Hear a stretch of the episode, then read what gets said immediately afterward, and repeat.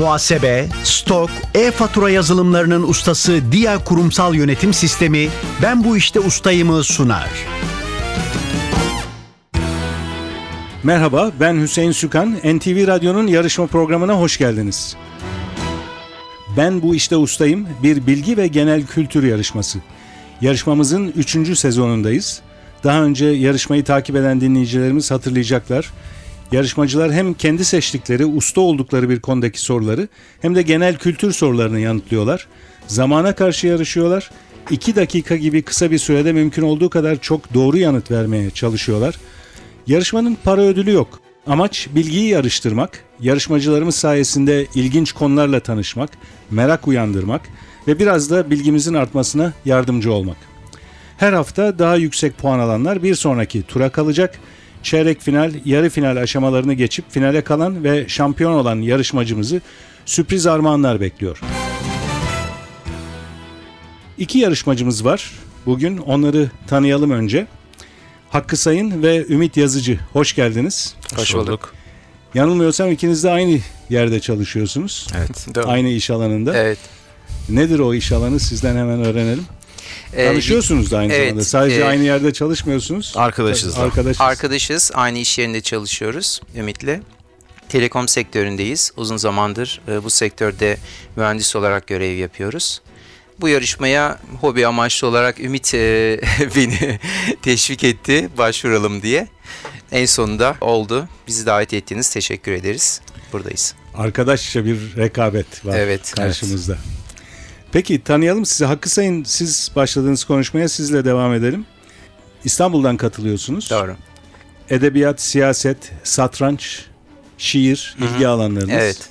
Doğru. Ve e, seçtiğiniz konu da satranç zaten. Evet ben hem yarı profesyonel satranç oyuncusuyum hem satranç antrenörüyüm. Çocuklara da ücretsiz satranç dersleri veriyorum. Aynı zamanda federasyonda görevliyim idareci e, olarak. Ama tabii bunların tümünü hobi olarak yapıyorum. Bunun dışında satranç tarihiyle ve yarışmalarıyla e, entelektüel olarak da ilgileniyorum. Peki edebiyat, siyaset ve şiir gibi alanların satrançla bir ilgisi var mı? Aslında biraz felsefi konuya girersek var ama herhalde şu an bunu anlatmam biraz zor olur yani. Çünkü yapısal olarak birçoğu aynı mimariye dayanıyor ama bunu şu an herhalde anlatamam. Bence var yani. Uluslararası- ilişkiler, siyaset falan da satrançla... Evet tabii yani satranç aslında stratejik düşünmeyi geliştiren çocuklarda da konsantrasyon yeteneğini çok arttıran e, bir oyun. Ama bunun yanında bence satranç dikkatli oynanmazsa bağımlılık yapan bazı zararlı özellikleri de sahip. O nedenle çocuklara anlatırken biraz dikkatli olmak gerekiyor. Avantajlarını öne çıkarıp riskli yanlarını biraz geri planda tutmak gerekiyor. Çünkü çok hızlı oynandığı zaman o arzulanan düşünme ve stratejiye ulaşılamıyor satrançta. Bilgisayarla oynanınca sanki bu risk daha mı var? Yanlış mı anlıyorum? Evet haklısınız. Bilgisayarların avantajları da var ama esasen bağımlılığı arttırdığını düşünüyorum ben bilgisayarların. Ve insani iletişimi de çok kısıtladığı için bana göre biraz zarar daha fazla yani. Bir insanla karşılıklı oynayıp arkasından oyunu analiz etmek de Kesinlikle o bir çok aşaması, kıymetli bir şey. Zaten aslında çok iyi bir konu bu. Yani oradaki hem insani iletişim hem de daha sonrasında yaptığınız hataları bir karşınızdaki kişiyle birlikte dostane bir ortamda analiz etmek çok kıymetli bir şey. Stratejik düşünmeyi öğretiyor dediniz. Evet. E, Stratejik düşünme hepimiz için geçerli, e, yararlı bir şey mi? Öğrenmemiz gereken bir şey mi? Yani şöyle modern dünyanın son derece karmaşık hale geldiğini düşünürsek bunun ben işe yaradığını düşünüyorum. Ama e, diyelim basit bir hayatınız var. Belki orada o kadar gerekli olmayabilir. Ama artık bu günümüzde birçok parametrenin bir arada analiz edilmesi gerektiğinden dolayı bunun işe yaradığı fikrindeyim. Satranç bir spor olarak da anılıyor Evet, zaman zaman. evet. Bu doğru mu? Bence değil. Çünkü son analizde bedeninizi pek kullanmıyorsunuz. Beyin kasları gelişiyor. Evet doğru ama şimdi o zaman bir iç de spor oluyor. Ne bileyim diğer kağıt oyunları da spor olabilir yani. Satrancın özel bir yeri var. Evet benim için öyle ama gerçekçi de olmak istiyorum. Peki arkadaşınız Ümit Yazıcı'yla da biraz sohbet edelim. Hep birlikte de sohbet edebiliriz belki.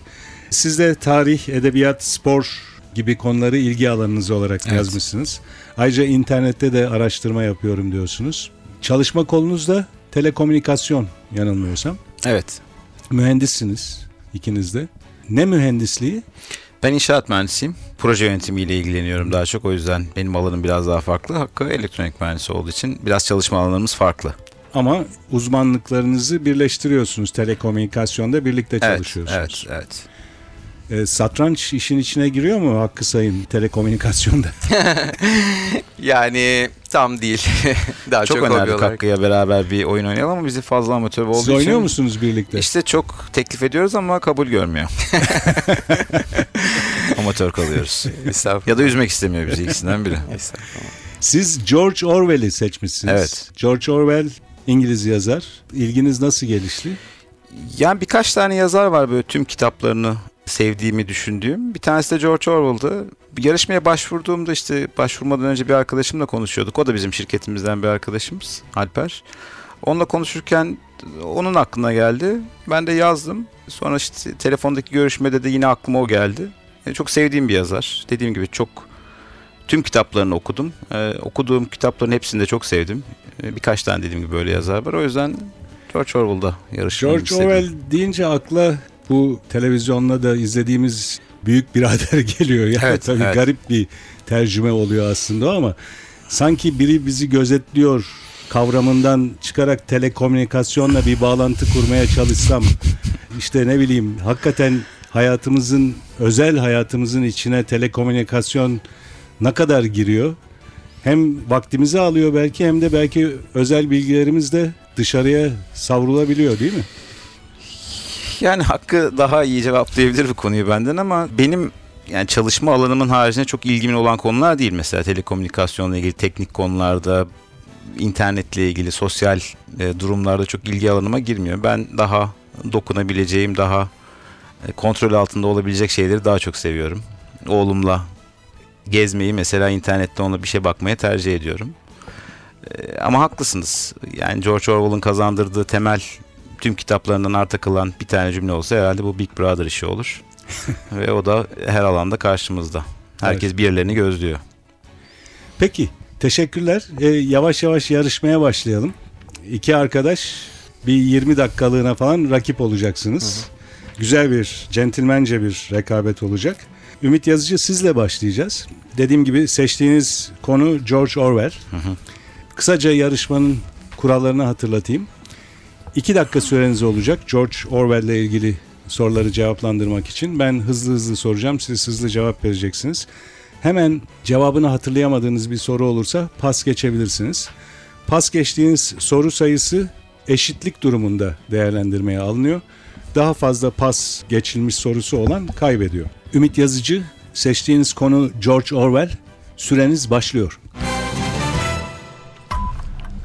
George Orwell'in tam ismi nedir? Eric Arthur Blair, George Orwell babasının devlet memurluğu görevinde bulunduğu hangi ülkede doğmuştur? Hindistan, Yazarın yaşamının bir bölümündeki yoksulluk günlerinden izler taşıyan 1933'te yayımlanan eserinin adı nedir? Paris ve Londra'da beş parasız, George Orwell 1922-27 yılları arasında Burma Günleri adlı romanla temel oluşturan hangi görevde bulunmuştur? polis, Homage to Catalonia, Katalonya'ya Selam adlı eser hangi savaşı konu alır? İspanya Savaşı, Hayvan Çiftliği romanındaki karakterlerden Snowball, Kartopu hangi tarihsel kişiliği temsil eder? pas, George Orwell'in 1984 romanı için ilk olarak düşündüğü isim nedir? Last Man in Europe, Yazarın kendisine mahlas olarak seçtiği Orwell neyin adıdır? e, Britanya'da bir nehir, Yazarın İspanya İç Savaşı'nda milisi olarak yer aldığı Marksist Birleşik İşçi Partisi hangi kısaltmayla bilinir? Poum, Orwell'in İngiltere'nin kuzeyindeki maden işçilerinin insanlık dışı yaşam koşullarını anlattığı eserinin adı nedir? Bigan İskelesi Yolu, Konusunu hayvan çiftliği romanından alan 70'li yılların en etkili müzik albümlerinden Animals hangi gruba aittir? Pink Floyd, Daralma romanının 45 yaşında evli çocuklu evi ipotekli baş kahramanı George Bowling'in mesleği nedir? pas, 1984 romanının ana karakteri Winston Smith'in çalıştığı bakanlığın adı nedir? pas, Orwell'in İspanya İç Savaşı'na katılması anısına hangi şehrin bir meydanına yazarın adı verilmiştir? Barcelona.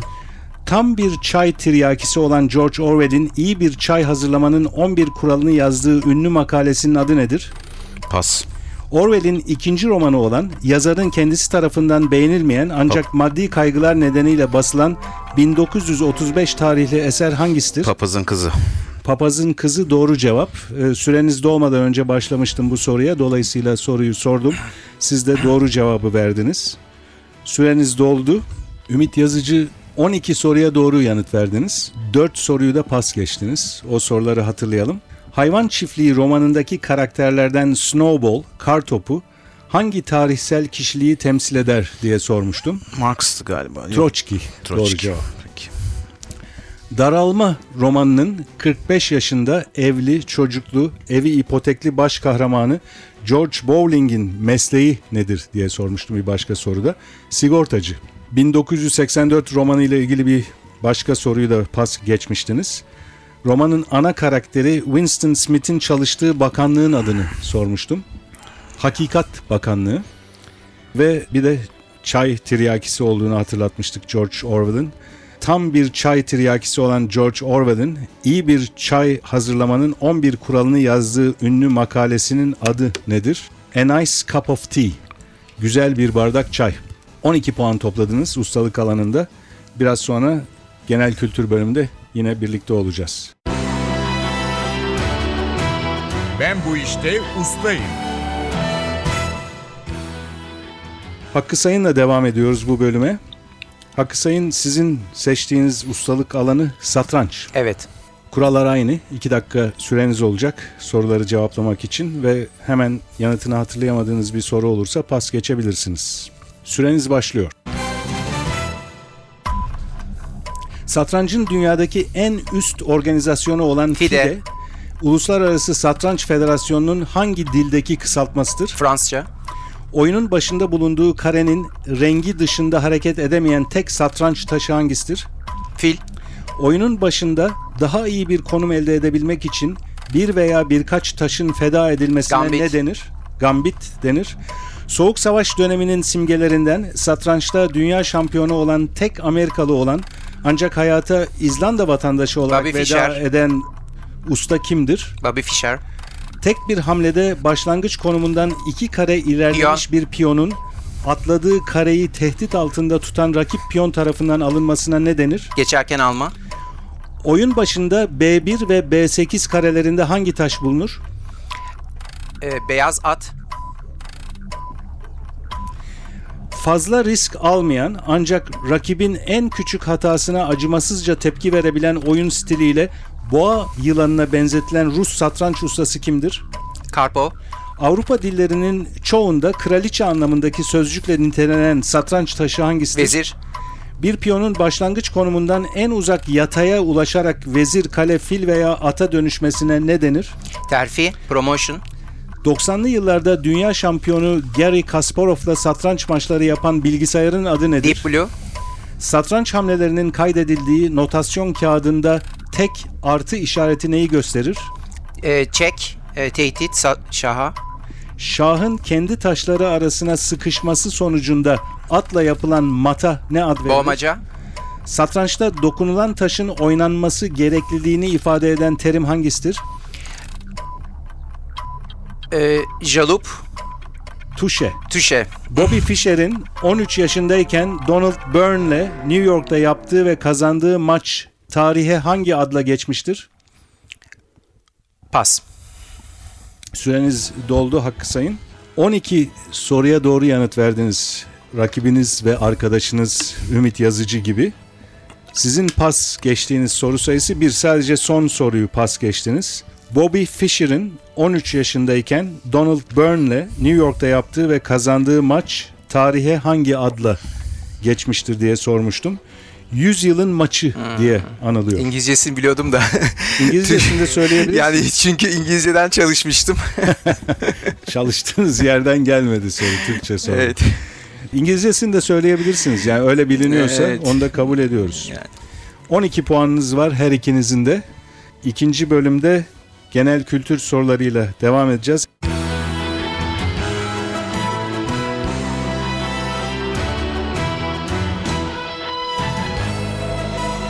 Ben bu işte ustayım. NTV Radyo'nun ben bu işte ustayım bilgi yarışması genel kültür bölümüyle devam ediyor. Yarışmacılarımıza bu bölümde genel kültür soruları soracağız. Yine kurallar aynı. 2 dakika süreleri olacak. İlk bölümde olduğu gibi Ümit Yazıcı'yla başlayacağız. Yine hemen hatırlayamadığınız bir soru olursa pas geçebilirsiniz. Süreniz başlıyor.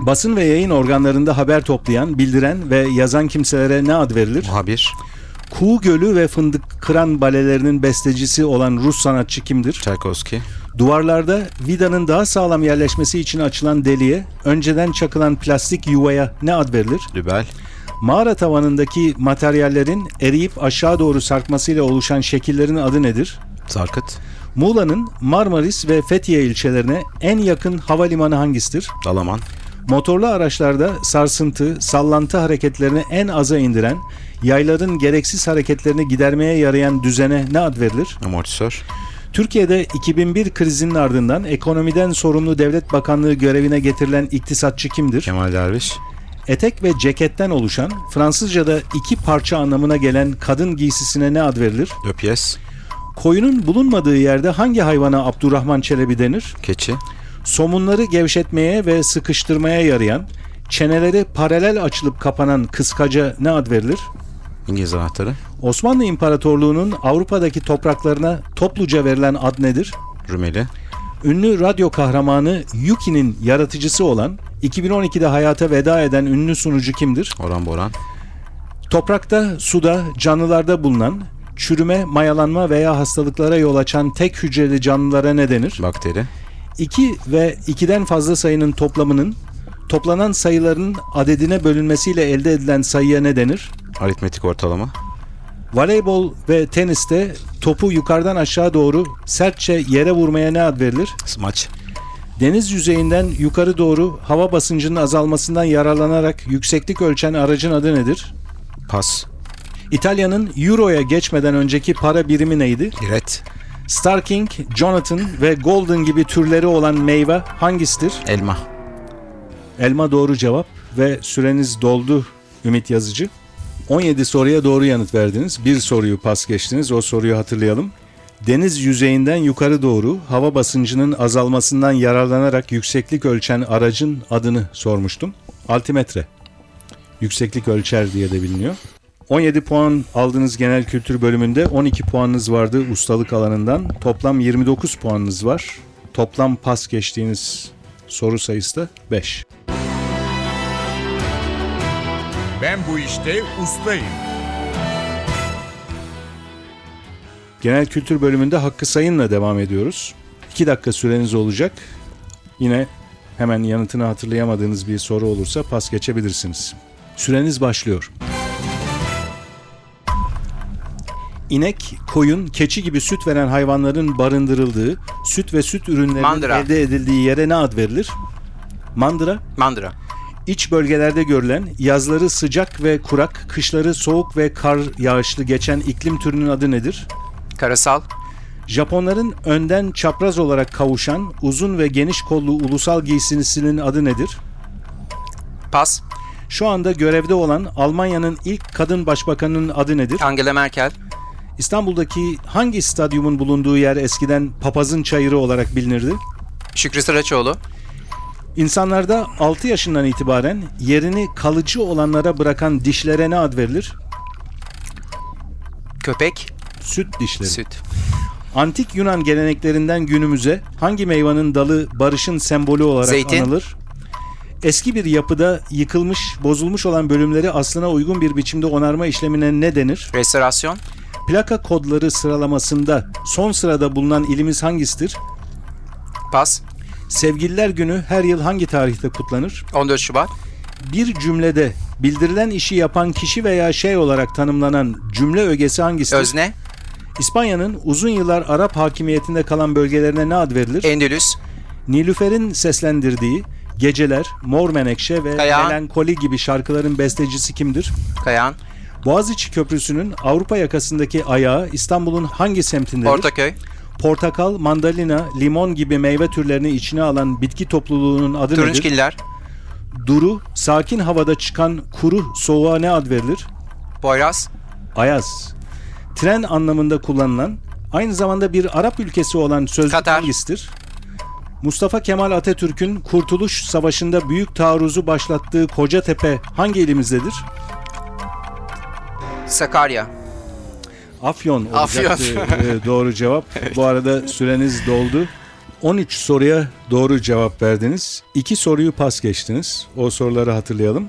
Japonların önden çapraz olarak kavuşan uzun ve geniş kollu ulusal giysisinin adı nedir diye sormuştum. Kimono bunun cevabı. Bir de plaka kodları sıralamasında son sırada bulunan ilimizi sormuştum. O da ikinci pas geçtiğiniz soru. Tabii alfabetik sırayla Evet, gidiyordu o yüzden bilmiyorum artık. e, bir zamana kadar. Ondan Evet. sonra o şaşırdı ve Aynen. e, daha sonra il olan eski ilçeler il olunca o plaka artık sıralaması hiç bilmiyorum evet. değişti. Plaka kodları sıralamasında son sırada bulunan ilimiz Düzce. 13 puan aldınız bu bölümden. İlk bölümde 12 puanınız vardı Hakkı Sayın. Toplam 25 puanınız var. Yüksek bir rakam bu. 3 de pas geçtiğiniz soru var. Rakibiniz ve arkadaşınız Ümit Yazıcı'dan daha az soruyu pas geçtiniz. Ama 4 puan geridesiniz. Ümit Yazıcı 29 puan topladı. 29-25 puanlar iki arkadaşın. Gene iyi direndim bence. Çünkü daha önceki denemelerde daha fazla fark oluyordu. Öyle mi? evet. 29 puanla bu günkü yarışmamızın galibi Ümit Yazıcı. Tebrikler. Sizi bir sonraki turda yeniden aramızda göreceğiz. Her iki yarışmacımıza da teşekkür ediyoruz. NTV Radyo'nun bilgi ve genel kültür yarışması Ben Bu İşte Ustayım yarışmasına siz de katılmak isterseniz yarışma hakkındaki bilgileri ve elektronik başvuru formunu NTV Radyo'nun internet sitesi ntvradio.com.tr adresinde bulabilirsiniz. Ben Bu İşte Ustayım bilgi yarışmasının bir başka bölümünde buluşmak üzere. Program ekibimiz Safiye Kılıç, İrem Gökbudak, Atilla Özdal ve soruları hazırlayan Fatih Işıdı adına ben Hüseyin Sükan. Hepinize iyi günler diliyorum. Hoşçakalın. Muhasebe, stok, e-fatura yazılımlarının ustası Dia Kurumsal Yönetim Sistemi Ben Bu İşte Ustayım'ı sundu.